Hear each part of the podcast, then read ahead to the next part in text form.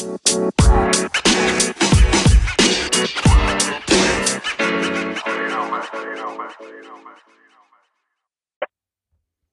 everybody, welcome back to the Dealership fiXit podcast. You're listening to episode number 59.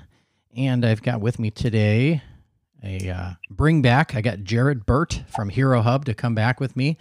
And man, is is the stuff that he's been putting out just become ultra relevant with all of this coronavirus stuff. Uh, Jared, thanks for taking the time to get on with me today. Hey, I'm excited to, to talk to you and join you today. This is uh, this is, uh, like you said, very interesting times. You know, I don't, I don't know if, I think maybe the, in my in my depths, I I like big changes, and you know, I don't. I would always tell somebody like, I like to watch a thunderstorm. Am I just weird because I like to see, you know, not like a train wreck, but like a thunderstorm, big changes. You know, to me, th- those things mean something. And with all this stuff that's going on right now, and some of the responses I've seen with some uh, some guys on like uh, Instagram, some of the dealerships and what they're putting out there, um, I think being proactively, you know, to the direction of some of uh, sort of your teachings that you've been putting out there this last, uh, let's say, year or so. Um, I feel a lot of optimism. Am I crazy right now to feel optimism for what we do, and with all the sort of the trepidation and the the, the turmoil that we're in the middle of with all the question marks?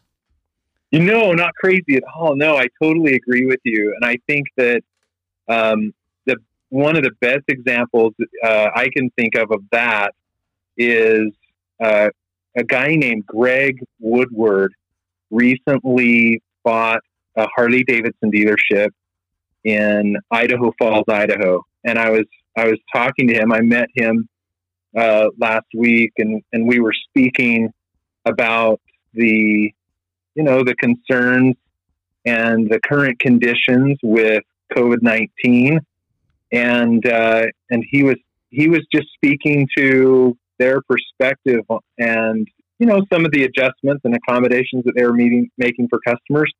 But something that he said that really stuck out to me was that we our dealership is the center for optimism, and you could feel it um, in his dealership.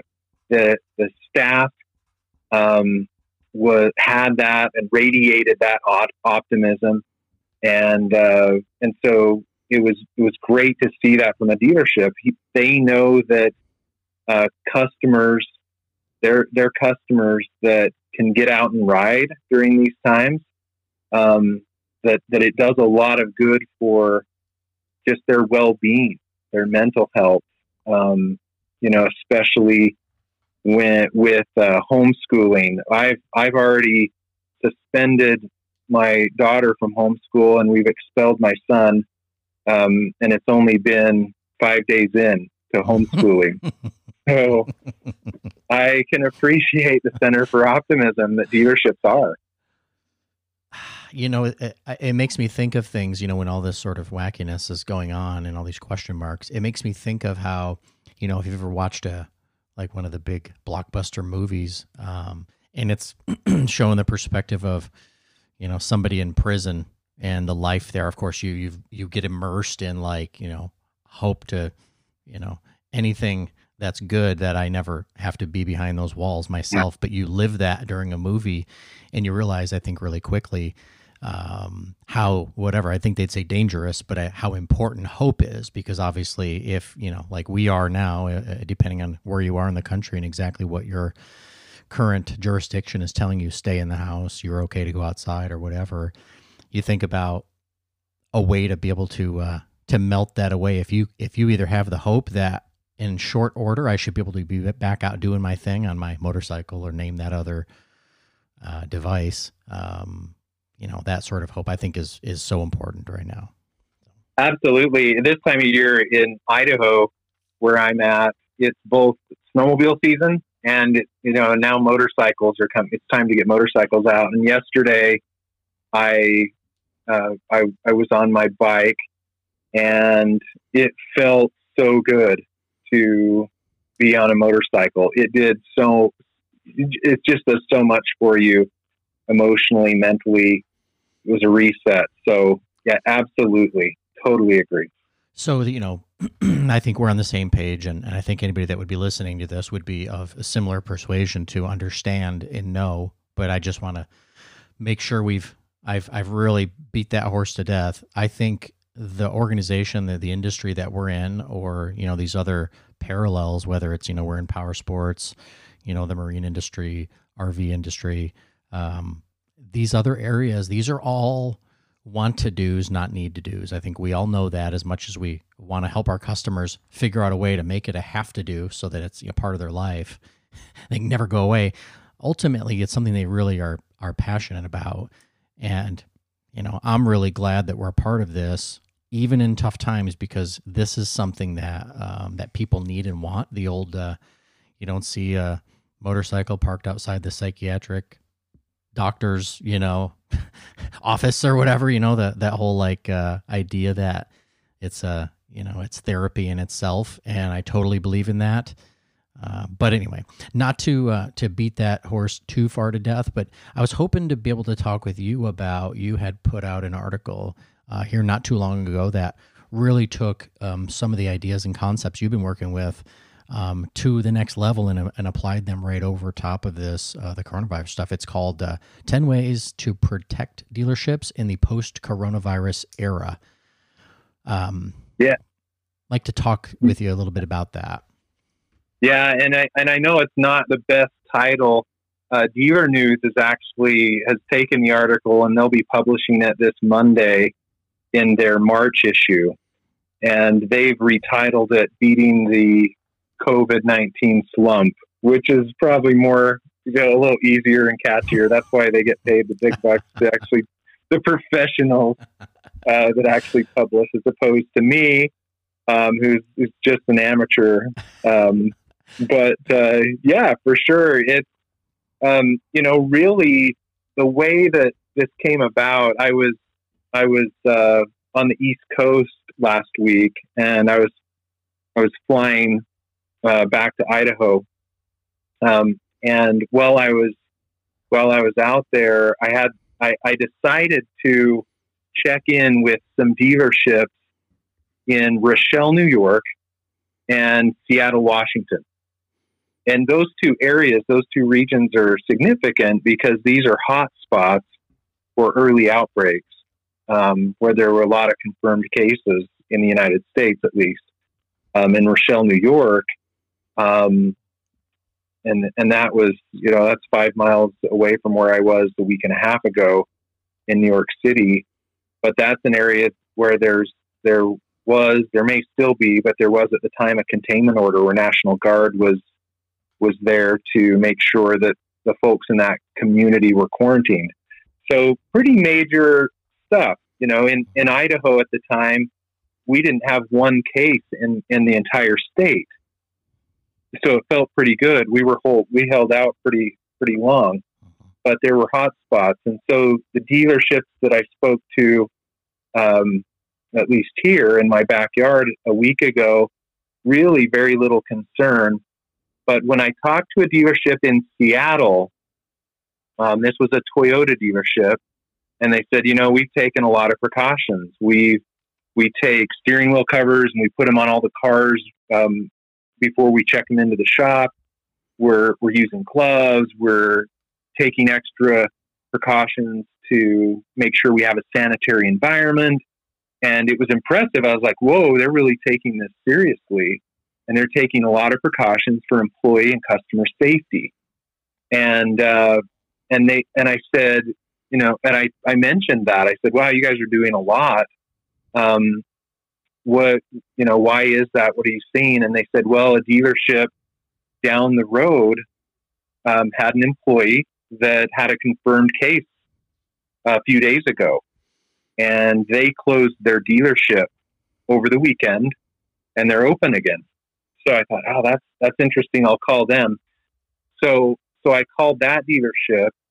Uh, and this is in the Seattle area, and they were reopened. They said we cleaned everything, but they didn't apply any of those same precautions. They, um, you know, they said, hey, if a salesperson tries to shake your hand, just tell them to back off.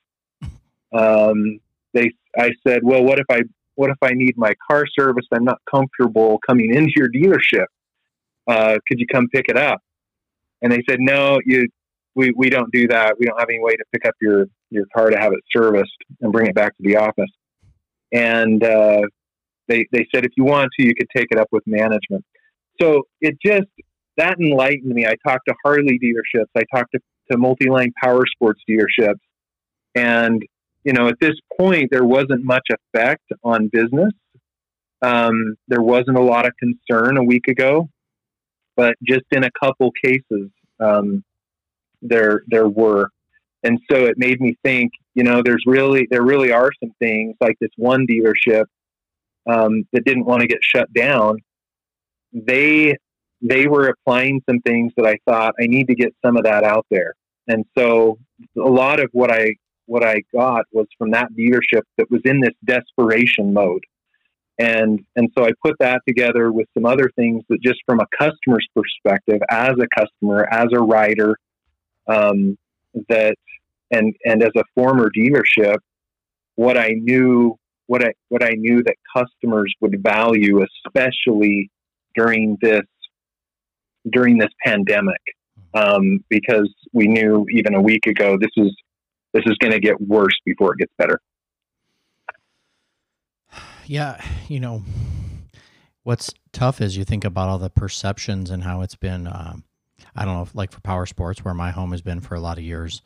It's not like there's not plenty of dealerships with wonderfully clean bathrooms and so on and so forth. But ultimately, you know, dealerships in general have, have I think been given quite a bit of a pass because eh, they're dealerships if we're talking power sports, for example. And in, right. in, a lot of cases, some RV dealerships are the same way because they might operate out of some little trailer with a deck on it, you know, and they're selling RVs out there and they don't mind sort of the that that's how it's set up. It's maybe uh, keeping everything super sanitary hasn't been um, high on the priority list and we can give it a pass. And I think that's where I like to think, okay, so something drastic enough is happening that it's a wake up call because, uh, as you're saying, you know, that even if you were given a pass before, eh, you know, we're, we're, I think we're past and through that expectations, uh, whether you're, they, they're shared with you or not by a customer are, are fundamentally changed, you know, at this point, even though we're not through it. Right. Yeah, exactly. Yeah. So my, my motivation for writing this article really what was which which it is available on my LinkedIn um, page uh, and on Medium, but on Monday it'll be available on Dealer News. But but really, my motivation for writing these things was um, in talking to dealerships that were were in the thick of it, affected the most early on. What did the best of those? How did the best of those react? um, and what are some of the best things that they did. And so, so that really was it. And and you mentioned, uh, you know, a sanitary environment. Um, so the first few, you know, one was when I was a dealer, it was kind of a cold, a gold star for an employee to come in if you were a little sick. Like you, you just push through it, you work through it. My granddad taught me that. You know, you you you just work through it and uh, you just become a workaholic and you know a little fever shouldn't hold you back well that's changed now there's no gold star for perfect attendance and and we've got to take that seriously. A sanitary environment. So i i recommended a dealer sanitation specialist.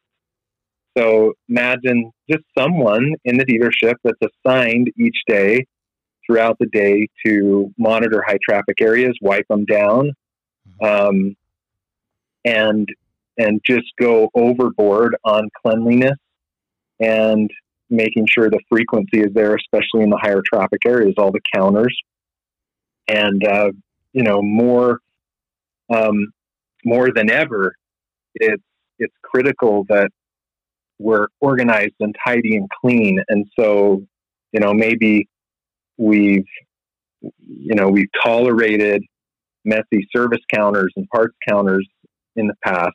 Well, we, we need to really make sure that in our dealerships we have this this image of really, really great organization and cleanliness. It's so important now. And then the third item I talked about was um, just the handshaking. It's a social norm to shake hands. Um, hugging's become a, a, pretty big thing. If you mm-hmm. have you noticed that, is that the same on the West Coast? The Absolutely. Well, in some places more than others, but yeah, a lot of the, you know, the big. Yeah. Whether it's you know two dudes, the big man hug, and they hit each other in the back real hard, and it's yeah. become so standard. The handshake, you know, when would we go without a handshake? Of course, uh, high five, or like you're saying, a hug like that. So, yeah, yeah. So it's just a, a, strict policy. I mean, we have to take it seriously now. No handshaking, no hugging. Sounds silly, but we need to find another way, other ways to show our our respect and appreciation. Um, but but that's something that has to go away. Um, and then just the other precautions. Uh, number four, you know, no trace using using uh, disposable gloves to as, as we're handling vehicles um, and going from one to another, as to just take extra precaution not to spread. And as customers see service advisors doing that as they pull a motorcycle around and then change out their gloves, that'll give customers a little more confidence, and and it also will help um, keep from in, spreading infectious disease. Mm-hmm. And then you know, the other items that I talk about, those are kind of the first four. The other items are to promote employee and customer safety, but also they're coupled with customer accommodation during a time when a lot of our customers, there's a lot of anxiety, there's a lot of trepidation. Um, just like I was a little concerned about going into the dealership a couple days after um, you know, an employee was sent home with convert, confirmed coronavirus. Mm-hmm. You don't know what other employees have it. Mm-hmm. So during that time, we can we can accommodate customers um, in a marvelous way and and help them have continuous service and the confidence that they have support from dealerships to continue to pursue that passion that we talked about. I call it social distance riding um, you know, and we need, we've got to continue to enable that for customers. That was in. Uh, were you saying that was um, number five on your list? Yeah. So Virtual. those are the first four. So okay. so going through five um, through ten. Okay. You've got a virtual showroom. So the the website that dealerships have now need transparent information on everything that the dealership has in inventory available to pick up or to be delivered today. And so I think there's a lot of dealers that do a great job with keeping their used inventory up to date. You know, every day at least it's being updated. But this goes beyond that to provide more information to customers online about parts, accessories, uh, service jobs that are available, what the pricing is, so that customers can go onto the website and have this virtual, real time virtual showroom. That's a tougher one because it's really not available yet. But we've got to work towards that.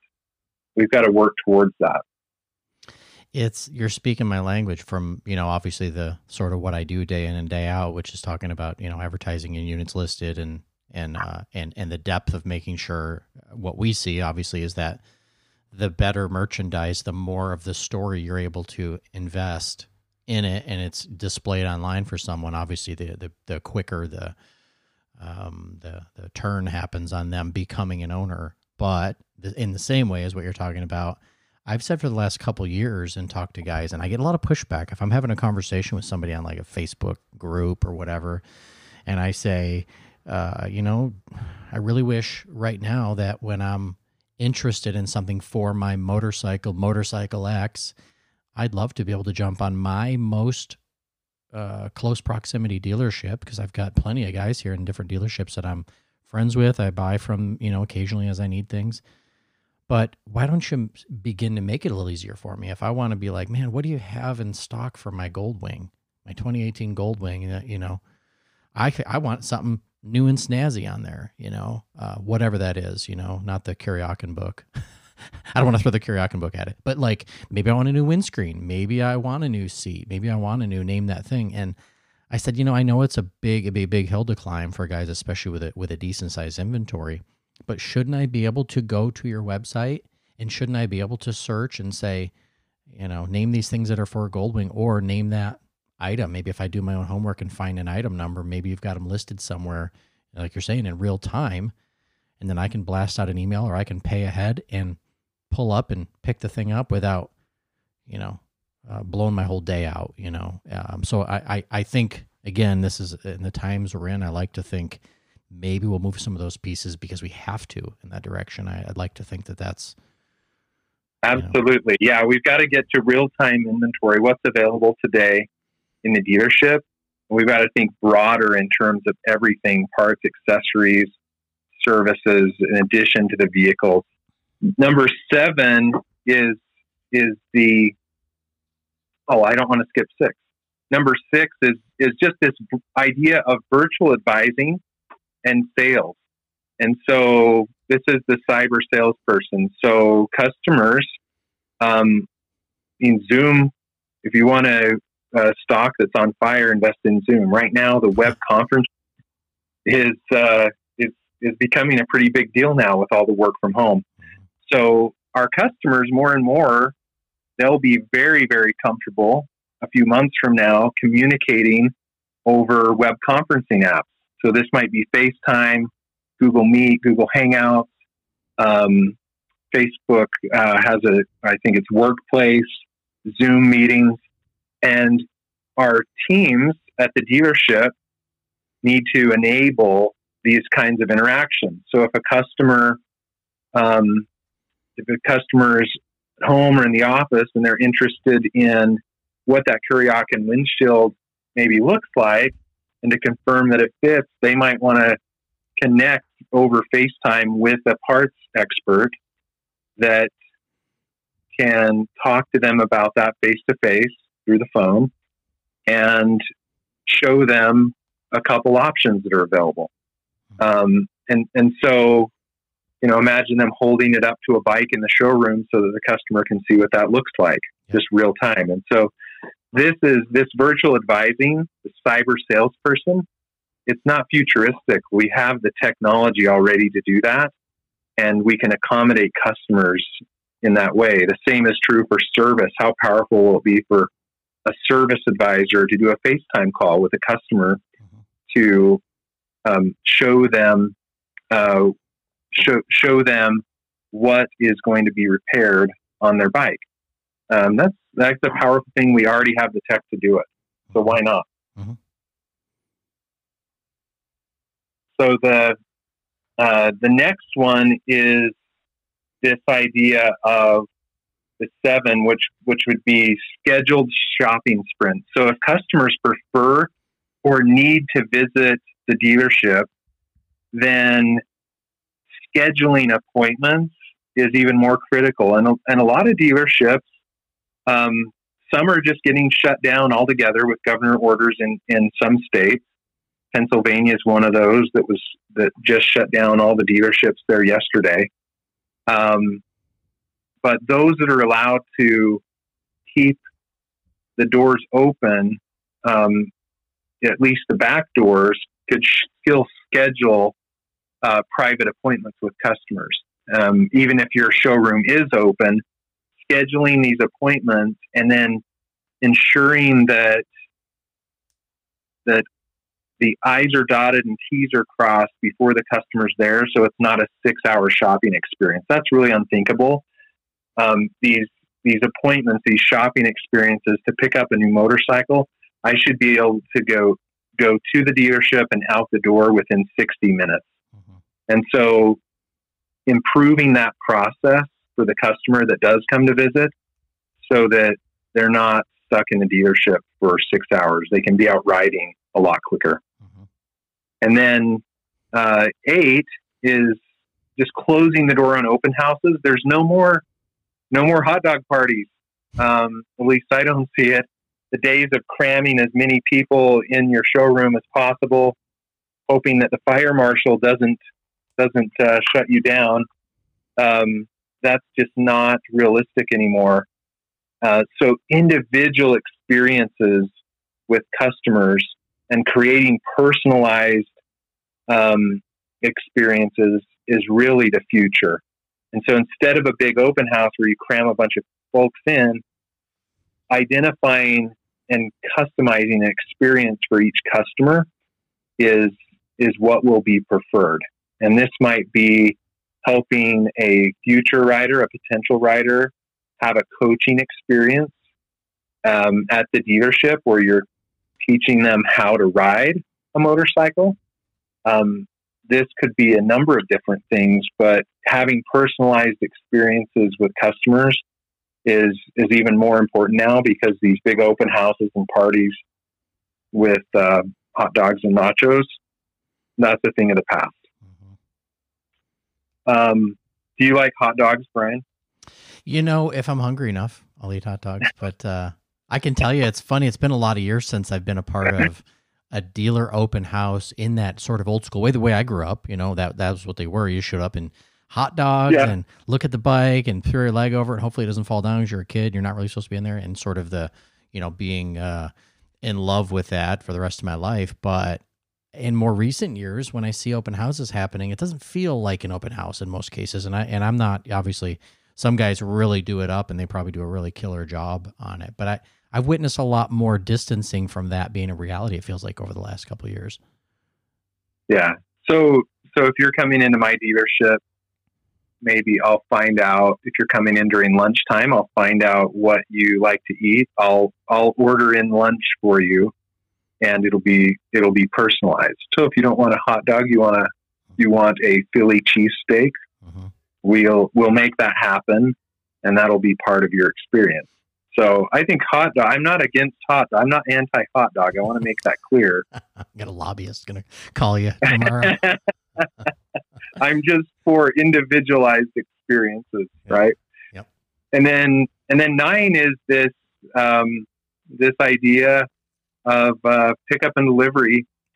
And there's a lot of other business models that have been around for a while. Pizza made it, you know, made their industry off of local delivery services. And uh, and now it's everything. You can get everything delivered in food services now, with with all the apps and all the services, Uber Eats and everything else. But customers have been becoming accustomed to that. However, given COVID nineteen, um, now it's it's not just about convenience, but now it's about safety as well. And so this is something that dealerships can get really all in on and making it an option with every customer interaction. So finding out would you would you prefer to come in at a specific time to pick it up or would you like me to deliver that to your home or storage unit or office. Um, just uh, two days ago, Camping World launched a campaign where they're now they've now enabled customers to be able to go onto their website, select an RV, buy it, print the paperwork, sign it, mail it back to, to Camping World, and schedule a day for their new RV to be delivered. Starting just just two days ago, Camping World has made it possible to buy an RV regardless of where you are, and you never have to set foot in that dealership. I think that's powerful. I don't think everyone's going to do that. I don't think everyone's going to prefer to not go into the dealership, but I think it's brilliant given their older demographic that that is now a service that they provide. That's a possibility. Mm-hmm. And so, regardless of whether that's Kuryakyn accessories or a, a new four wheeler or um, a, a warranty repair that needs to be performed, pickup and delivery needs to be a just one of the services that's available at local dealerships. What do you have delivered today that you didn't have delivered 10 years ago, Brian? Lots of things. My um my wife got real I don't know, I mean I think Hillsboro, Oregon where I sit, um Probably because they built one of the Amazon big old warehouses and the little network that went with it of, of people delivering within minutes of your order almost, you know, I mean, and delivery times that are really close to real time anyway. Um, we started yeah. doing that. And then I talked to people in different parts of the country where I grew up in back East and, you know, in the Midwest and, you know, of course, that they didn't even know that existed yet when we started doing it. And I was like, oh, wow, I didn't know we were such a trailblazer. It just became normal all of a sudden here because it existed, you know. And then the idea that, of course, lots of food. We're not doing a lot of that right now, but we are. Um, in fact, we're doing it maybe the other way, needing a reason to get out of the house and running to a, a restaurant that doesn't let you dine in their dining room, but you can get some to go order from them support local business that way.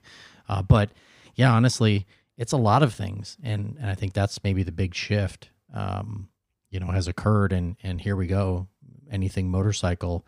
I remember though working at shops let's call it in the late 90s early 2000s and just knowing as a parts guy parts manager doing that like we really should have a delivery service. And of course then it makes me think of like you know napa auto parts and you picture the guy in the little the little car you know with the little baseball little cap on the top. yeah. Yeah and and it was like well that's not we're not going to do that. That's not going to be us you know it'll be just somebody in their personal car a little shop car or whatever. But you know my mind it was like we should be doing that. Like i can't get everybody to always come here. Maybe the traffic's a bear you know they don't really want to deal with it. Or they don't really come to this side of town. They don't really know where we are. They have an idea you know whatever the the holdup was i really thought you know this is that was 30 years ago or whatever 20 something years ago i really thought we should have been doing it then but as you'd said, now it's, you know, it's a perception thing. Maybe it's actually a, a health thing for somebody to be like, you know, I'd let you show up and hand me something at my doorstep. I'm not setting foot in another location today or tomorrow or next month or whatever. Yeah, it used to just be about yesterday, it was just about convenience for the customer. Today, it's about convenience and safety. And so, with the weight of that, it's a it's a very relevant. It's something that every dealership needs to seriously consider if it's not actively being actively promoted. Um, I uh, a, a, dealership recently in Arizona closed closed uh, through the end of the month, and then they're going to reassess because of the coronavirus outbreak in that region. And they offered their e- an email address that if you need anything, email us. And I think that's good. I think it's good that you're available. I think it's better, and I think it's you know even I would say best if the communication was so clear that customers knew that we're we're available to provide pickup and delivery um, rather than imply if you need anything, let us know. Let's be very deliberate and clear about providing that service to customers. I think it's critical. And then number 10 is on in a similar vein, mobile mobile service, which is to say that there's a lot of jobs, there's some maintenance and you know the technicians would be the experts here how far you could or would want to go with mobile service, but there's some repair, maintenance, or installation that can happen on site. And so rather than driving the customer's vehicle back and forth, um, going going to the customer's where the customer's vehicle is and performing that repair on site is a service that uh, is becoming more and more popular in the auto industry and other verticals. For power sports dealerships, uh, this is something that there, that this outbreak, this pandemic, could increase demand for that, and dealerships that offer the service could retain and increase customer lifetime value, in addition to providing again safety value prop for customers during this time. And that's that's that's my ten. So I gave away the whole article basically. well, I think it'll it'll be spoken. I have spoken. it'll be very shareable. Uh, you know, definitely. I'll put the I'll put a link to to Dealer News, even though I don't have the actual URL for the link where it'll be. They'll be able to find it on Dealer News when they listen to this. You know, if you're saying it's coming out on Monday. Uh, uh, plus, you know, if if you guys don't know Jared, maybe connect with him on LinkedIn. He's really does a lot of these interesting articles. This isn't this isn't a one shot deal for you to put out something that's just super valuable for us, for you know me, and then ideas that I immediately am like, yes, yes, yes, we should be doing that in, in these times. Um, I was thinking there's a couple of these that it got me thinking about different things. Um, and, and I guess I don't know. I don't. I mean, hopefully we've got a few more minutes to chat. I think we were talking about, you know, can we get it close to a half hour? We've we've blown past that now, but I have more ideas or more uh, questions maybe for you as be the the way to look at it. What? Yeah, um, and this is certainly. I, I I guess my disclaimer as well is I am definitely not the coronavirus expert. No, and I'm I'm you know I, I'm a former dealer gone rogue, really. And and the thing for me is I this is a nerve wracking time as a dealership. Um, I bought out my boss in early 1999. One year later, the tech the the uh, tech bubble burst, you know, and that was the dot com bubble that that made it really tough for the next couple years, and and this this may be even tougher. You know, 08, 09 was was really tough, and and hopefully uh, we see a V curve with this, and traffic is customer traffic is, uh, is, is something that lightens a little but picks right back up. I'm I'm optimistic, but we have to prepare for the weeks, potentially months that this may last, and then we've got to be ready for the long term the long term cultural shift and how we adapt to customer preferences going forward. So yeah, so I would love to. Uh, I I got a little more time, so I'd love to hear your your ideas and uh, any questions. Well, definitely not the coronavirus expert. No, yeah.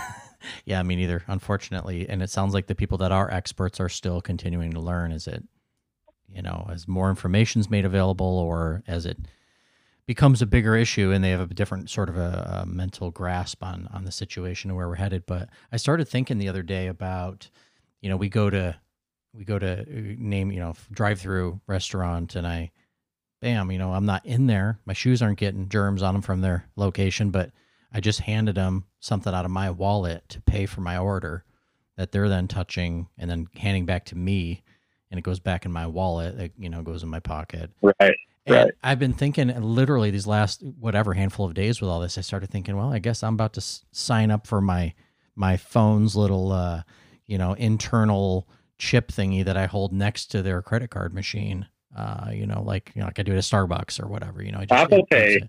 Yeah, exactly. And and and I'm on an Android, but you know, I've got Samsung or Android versions of that. Same thing. I think even Google has it or whatever now. But um, right. I, and it started making me think like between that and like you know the idea that I should be able to walk up to the doors at a dealership, a very high touch area, right? The sort of the the fatal funnel, if you will, of high touch. You know that should have an automatic go door opener, or should have the little foot thingy that I put my foot on, right, and pull the door open instead of touching it with the hands, right? I, I, is there any reason that you feel like some of that stuff hasn't caught on more um, in the retail stores that, that we interact with? Yeah, no, and this this list is not for sure not a comprehensive list. I think that we need ideas to add to it, and those are those kinds of things are innovations and you know improvements to accommodate these same things, these same issues. Um, you know, sliding automatic doors are in in some dealers, but you rarely see them. They're just you know there's there's a investment that you make as a dealer in upgrading these kinds of things and and uh, it, it can't happen overnight because some of these adjustments um, are you know they're they're expensive, but I think adoption will definitely be accelerated uh, with things like that because of, of of the risks that exist in today's environment. So absolutely, I think those are great ideas. I'm gonna I'm gonna add those in as number eleven and twelve. There you go. well, um, and then I guess you know for for some you know feeling on real life sort of strategies or whatever. Um, you know, take the maybe the worst case example right now. You've got like you'd said if it's if it's Pennsylvania, I'm not sure, and you've got you know maybe California, these different places that have done some lockdown. Um, you know where what what should a dealer be doing? Let's say, for example, they they can't have physical uh, the doors open, people can come in. Uh, maybe they can't even do um, appointment setting appointments today, right? So maybe they can't even do that. Where should they go so they've got some action? They've got something they're working on. Would it be? Uh, would you have them working on making sure their virtual showroom is like? What's the plan to ratchet and build that out? Because you know, I can tell you from the cycle trader and RV trader side of things, people haven't stopped shopping. I mean, people are at home with time on their hands. They're probably doing more. I haven't gotten to pull all the analytics, but I'm still seeing lots of activity on my customers. Um, what what would you say to someone who's literally you know not in their store right now? What what would they be working on? I think you're spot on. I, instead of visiting, I'll delay visiting a showroom in favor of Cycle Trader today, so that I can gather as much information as I can um, in you know, in my own environment because I know I can control that. Um, and then it's it's a communication plan and do what you can. So being available through um, with with a virtual, you know, the cyber salesperson sounds like something from a futuristic movie, but virtual advising and sales is something that we can enable right away. And and uh, you know, our all of our employees are armed with cell phones and can FaceTime or Google Meet. Um, that that's an opportunity to just inform customers that we can do that, and then establish some guidelines with employees to enable that virtual advising and sales. As far as scheduling, um, if there's not the capability in a dealer's website today, then let's start with with implementing scheduling via text um, or whatever communications are available today that that we can schedule on a calendar. And for some dealers, this is just a paper calendar that they keep hung up on the wall for now until the technology is available. Um, some CRMs have some good scheduling tools, but but let's let's accommodate customers with what we have today, and then get better with technology down the road. But there's so much that we can do today.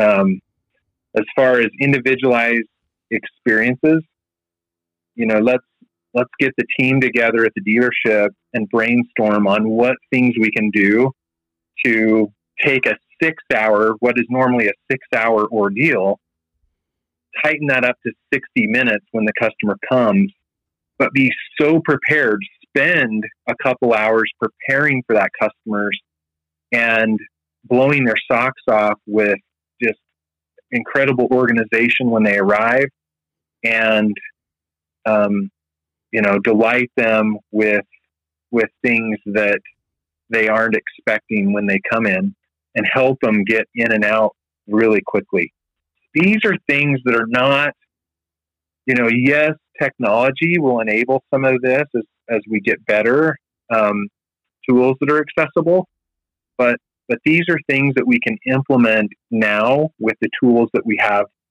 today.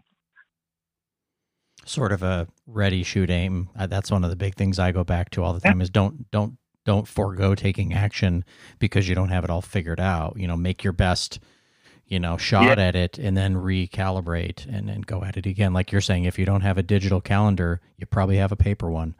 start yeah. start working on that. Work toward the next thing if you want to fine tune, right? Yeah, and it's just it's just hard work. I mean, local pickup and delivery. Um, maybe we don't have a sprinter van that's you know decked out with a wrap and you know a delivery d- driver in a special uniform. Maybe it's it's uh, you know just reimbursing miles for now for employees that are out there doing pickup and delivery. But in a time where there's risk for lower floor traffic, um, going out and hustling for that business and working hard for every customer might include pickup and delivery services in a local market. And I think there's a lot of cases where customers would even be willing to pay a little more for the delivery service. I know when I want Jimmy John's, I'm I'm definitely willing to pay a little more mm-hmm. for them to bring the sandwich to me. Yep. Um, and so customers are accustomed to that, and they'll appreciate the opportunity to have that service brought to their doorstep. You know, I wonder too. You know, we've said for so long that you know, we, you know, some of us that have worked, you know, like everybody listening to this is working in a dealership or has in the past. I'm sure that, or, or is considering doing it or whatever. But we've all got our comfort zone as we are there and we're the service providers of sorts. And you can come into my house, meaning that into the dealership. But I've always been highly aware of when I first started going into dealerships how much I loved it. But you know, it was you're on somebody else's sort of ground um, and I think there could be a real good breakthrough with the fact that there are certain people who might have a motorcycle. Well, times are tough, you know, gas prices are good, but you know, maybe maybe they're like, man, I'd really wish I could ride that bike, but we're all in the house now, minimal days to get out. And I'm sure not going to bring it to a dealership that I'm maybe uncomfortable in that zone because that's not my comfort zone yet. You know, I only walk in as a customer. Maybe the ability to to get a shot at serving them on their on their turf, which on their turf, their driveway, yeah. their garage. Take a look at the bike. Well, you know what? This job, okay, so I checked it out. You know, it's it's likely obviously a battery would be my first guess, and then we go from there. Um, you know, I, I, can come back out. It'd be another fee. I'd, I'd recommend you let me take it back, do a one hour diagnosis and a battery, you know, authorize that. The guys on the customer's land, you know, literally on their doorstep, uh, I think a, a, whole different relationship can be formed and, and bring those in who who may have been a little bit more apprehensive to be really uh, customers to us yet. Yeah, I love that. I I think this uh, that's breakthrough, Brian. I think that you're right on point. There's a lot of customers that are in, inspired by motorcycling, for example, and maybe it's Gen Z and millennials that aren't comfortable coming into the dealership but they they're spending a lot of time watching the cool videos and content that's available on social media and they're inspired by motorcycling but it's tough for them to break through that barrier and make the step to come into a dealership mm-hmm. but if they can if they can request um, you know if they see on social media that dealerships are willing to come to them with a motorcycle to do an orientation mm-hmm. that i think that's that's something that could just break that barrier of the comfort level that the customer has, um, even after even after coronavirus passes over. Yep. So yeah, I, I think that's a really great point. Point we could bring in new customers that uh, by by going to them instead of requiring this model of where you need to come into the dealership. Well, so, absolutely. you know, I think a lot of the mindset could be obviously if there's fear you know it's the old like okay this is what i know we had and i'm afraid we're beginning to lose this or or, or whatever you know the long term could be loss of this pie that's where i just i guess i start thinking of like okay well why does the pie have to stay the same size right you know the, if today mm-hmm. if the roads are a lot more bare today of cars right man you know right. let's let's make sure that people are engaging while they're stuck in their house they're dreaming about i can't wait to get out and the freedom all these sort of things that are just tied in and i think maybe maybe the the long term back is we've we've stocked the uh, or the, the market share is better on the street uh, for motorcycles than it ever was before and maybe a little lesser for cars if you know if that's doable for us in a time like this yeah you know, the Motorcycle Industry Council has launched launched an initiative this last fall called More Riders Riding More, mm-hmm. and I know you're familiar with that. And a lot of dealerships are are interested in what the plan is. Um, they've laid out a playbook that's available on the Motorcycle Industry Council website, mic.org, where they've described the culture code of motorcycling, which is that which is to say that customers um, value individual sovereignty, that personal sovereignty that comes with motorcycling. And tapping into that um, and enabling that journey to ridership is is enabled by what the MIC has described as the portal to motorcycling. And I've talked to some that have said, you know, that portal to motorcycling, that's a website of some kind. But really, a huge part of the portal to motorcycling is dealerships and dealerships that enable inspired future riders to engage with them in easier ways where there aren't as many barriers. That's the portal to motorcycling. That's the that's really the connection when when that that future rider engages with a dealer because that dealer is is accommodating them in so many ways, whether it be a, a virtual um, chat from the showroom or or delivering a, a motorcycle to the university where they're at to show them and their group uh, what it's all about. I think that those are things that dealers are so creative. I know that dealerships in this time are going to come up with great ideas. You know, this is just a list of 10. There's there's probably hundreds of things that dealerships will come up with that will delight customers, inspire riders, and increase ridership in general. So that's what's exciting is dealers will they can and will become the centers for optimism through all of this craziness. Well, I love it. That's I mean it really that hits me back, you know, to kind of the core of, you know, having been in the business and just being like, man, we get to we get to do this for a living, you know, like that's crazy. That's awesome. You know, people and there's a reason why people come into the business and never leave and some try to leave and then are wooed back because they realize the reality of how it's not, you know, it's definitely pretty great to be able to to do this in the business and even when times are tough like now, I think there couldn't be a better group of of people to get their back against the wall, be scared, be uncertain about what's going on and start you know, following the leads like the ideas you have and start, you know, spinning those off in their own way. And, uh, you know, we'll, I think, I think we'll look back, you know, we'll do an episode a year from now and, and talk about the great changes that have happened since that, since this. Yeah. If anything, I hope that, that this list of 10 is just a starting point of inspiration for these passionate, you know, passionate and committed dealers and their teams to come up with the ways, the action plan, and to communicate, you know, put together a robust communication plan and communicate to customers and potential riders um, so that they have this. I, I love what BRP just did. They they just published a um, a, a, kind of a mantra for this crazy time, which is that BRP, whether you're on a Can-Am uh, Spyder or a, uh, they have a turbo. Did you hear they have a turbo two-stroke snowmobile now? Yeah, yeah. I've seen I've seen some videos. It looks pretty awesome. That's crazy. so they're they're promoting they're promoting escape therapy, and I, I think that's really, they've captured the essence of it. Like in these crazy times, we need escape therapy. And so, yeah, I, absolutely exciting time. Uh, big opportunity for dealers to be the centers for optimism here.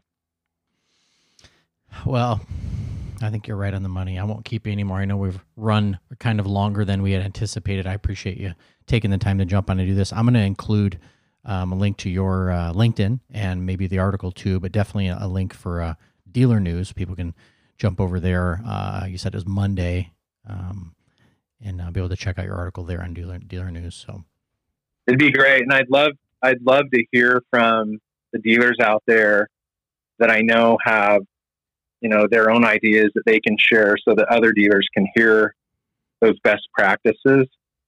You know, this, like I said, this is only ten of hundreds of uh, opportunities to get through this. And so I look forward to that engagement. We have an incredibly tight knit and just a cool industry that we're a part of. And sharing, helping each other is how we're going to get through this. Thanks for the time. Your podcasts are amazing. Well, and uh, appreciate you. all the good that you're doing um, for for the industry. It's making a big impact. So thanks for having me on, Brian. Thanks, Jared. We'll talk soon.